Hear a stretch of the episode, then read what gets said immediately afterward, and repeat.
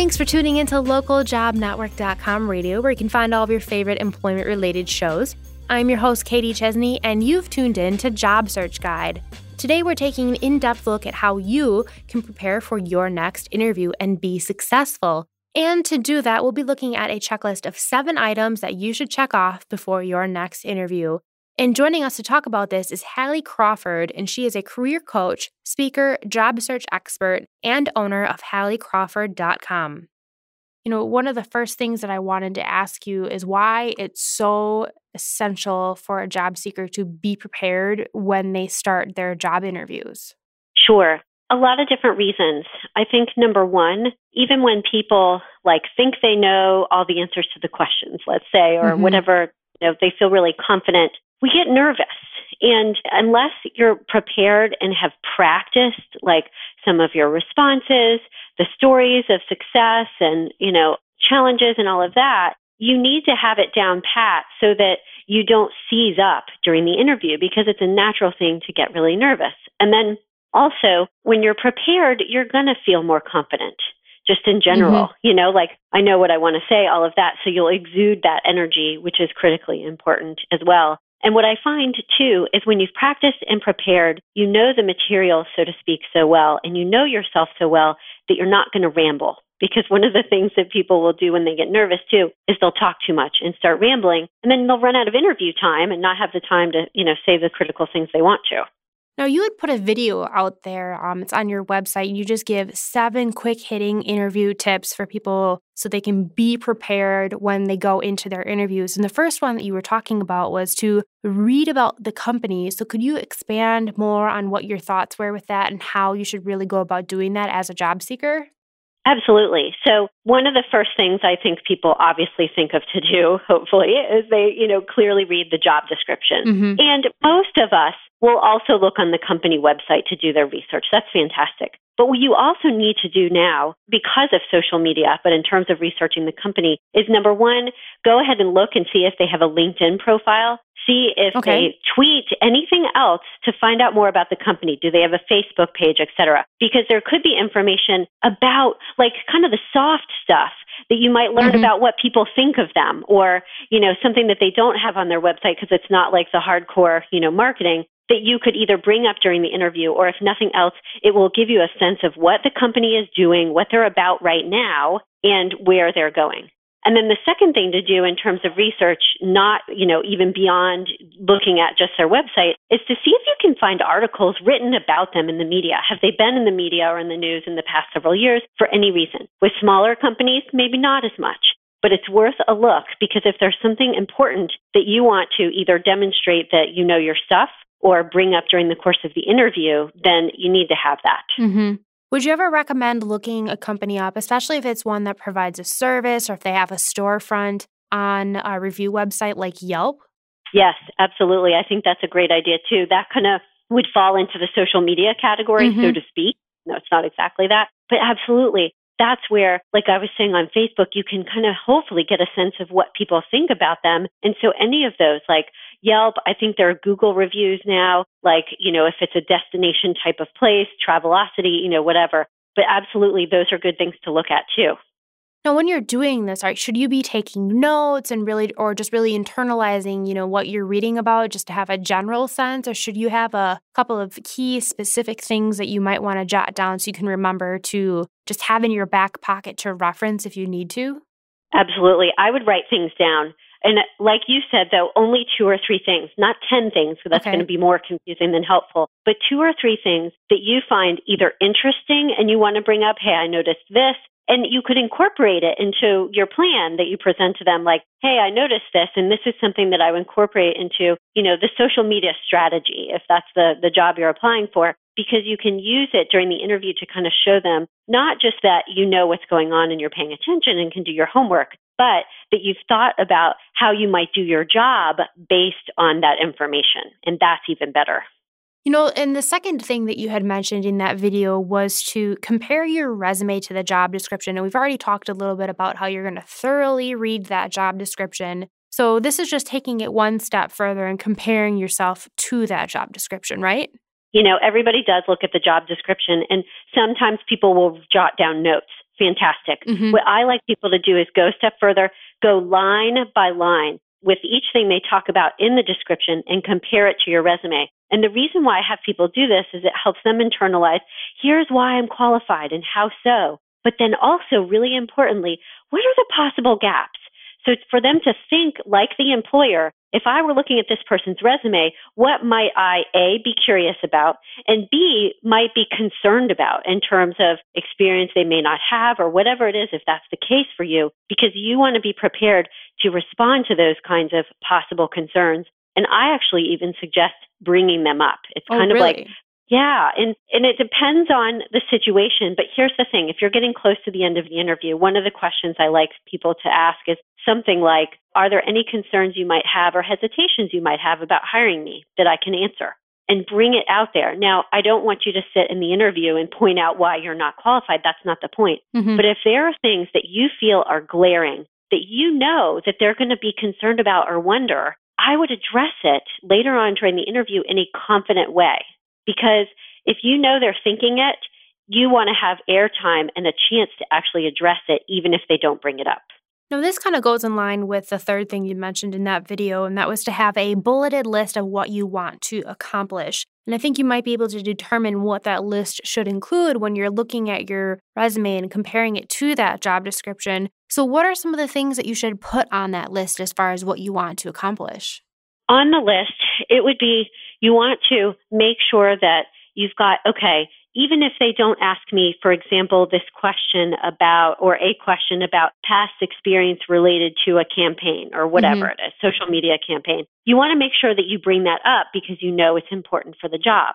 Also, sometimes interviewers, like I've had clients go into interviews before, and the interview isn't as formal and they get kind of lulled into a sense of, oh, this is just going to be conversational and I don't have to worry about selling myself, which is not true. Mm-hmm. So you want to make sure that you have these are the five reasons, you know, basically why you should hire me. These are the most important things that I want them to know about me. Whether it's a past specific experience that may not be on your resume you, that you want to bring up, but you might forget because you're nervous or it's something like there's a possible gap in you know experience that you want to make sure you bring up those five things need to be things that you absolutely don't want to walk out of the door without having said all right and what about some stories that you should be sharing during the interview? Because they they always like to ask about, you know, tell me something that you do really well, but maybe something that you also aren't very good at or where you think you need to improve. Should you prepare stories that kind of show you know, an example of you being successful, something of you failing, and maybe something of where you've been challenged?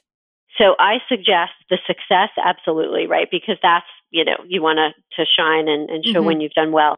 But the challenge is important too, and the failure is important as well. Now, I okay. wouldn't have like five stories of failure, but the challenge is good because it's demonstrating and showing them how you deal with challenge and what your strengths are related to that. The failure is important as well because it basically answers that, you know, what's your greatest weakness type of question. And what you need to do there is have the story, illustrate it, and then say, this is what I do differently now as a result, how I've learned, what tools you've come up with in order to overcome that challenge in the future.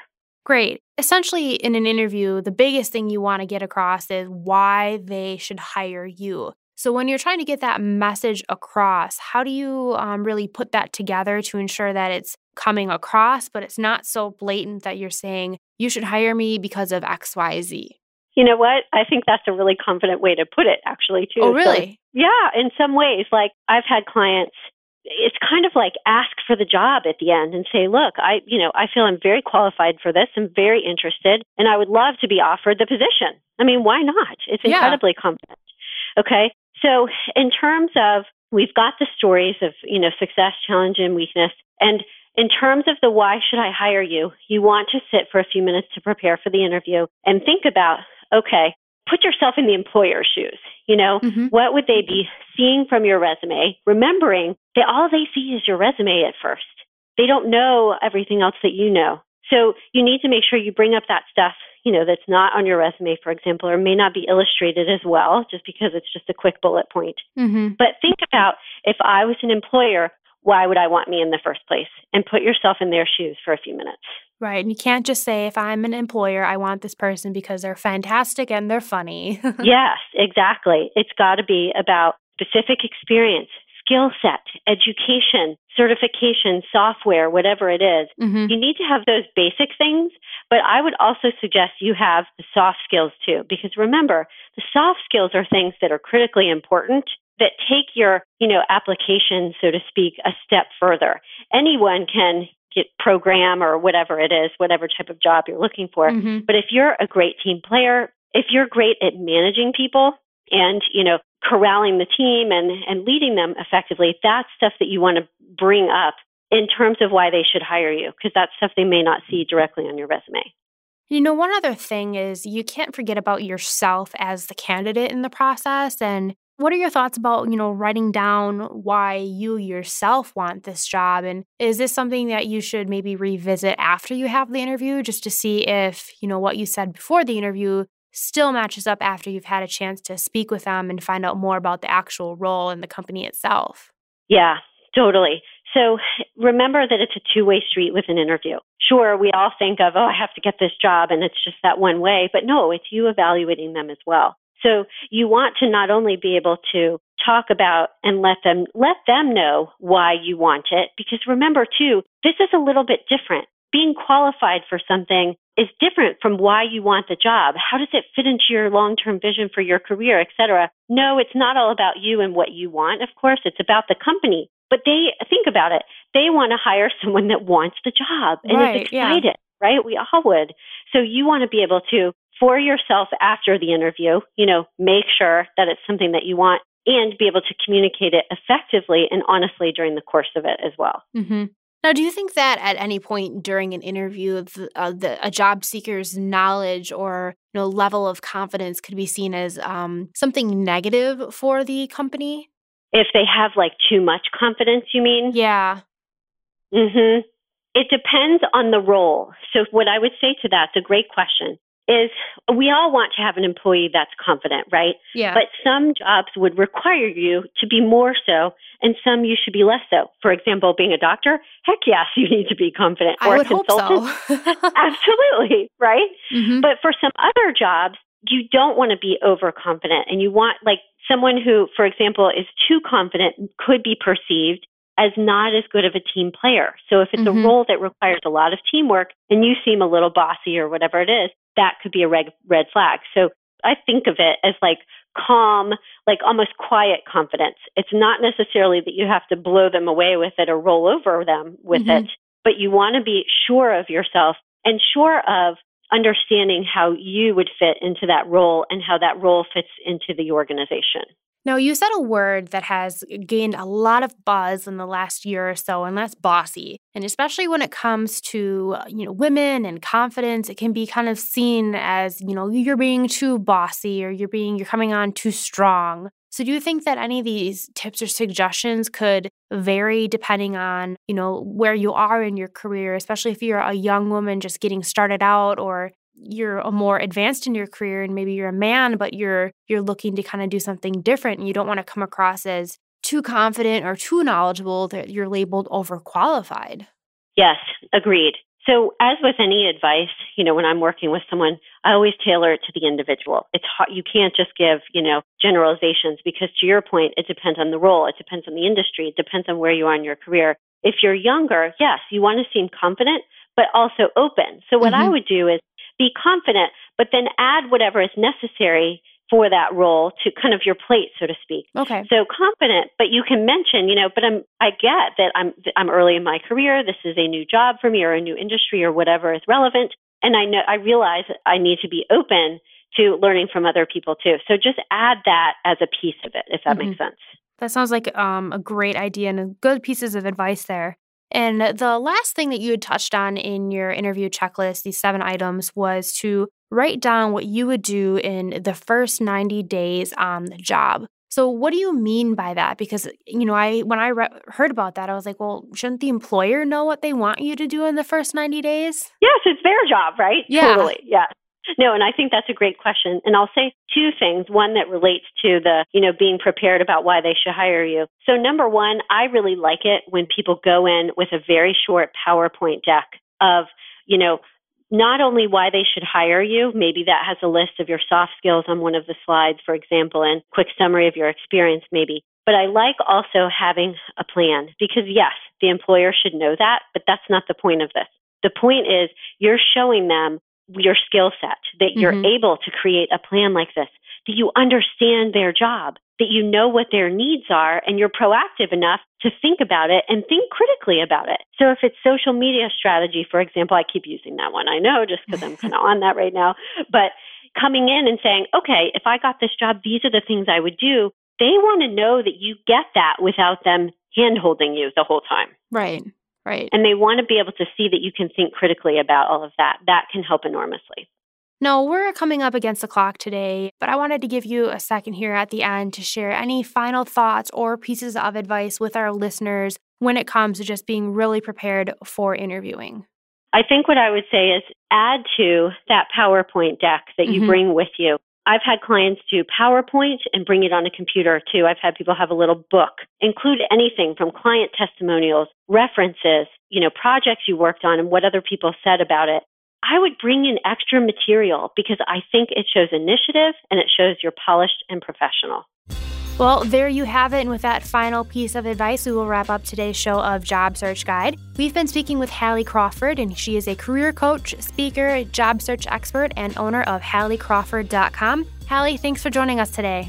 Thank you for having me. Always a pleasure. Now, to find more employment related shows, head over to ljnradio.com. If you have any comments, questions, or suggestions for future shows, do send our radio team an email at ljnradio at localjobnetwork.com. And don't forget that you can find all of our interviews on iTunes. Once again, I'm your host, Katie Chesney with Radio, and I wish you the best of luck with your next interview.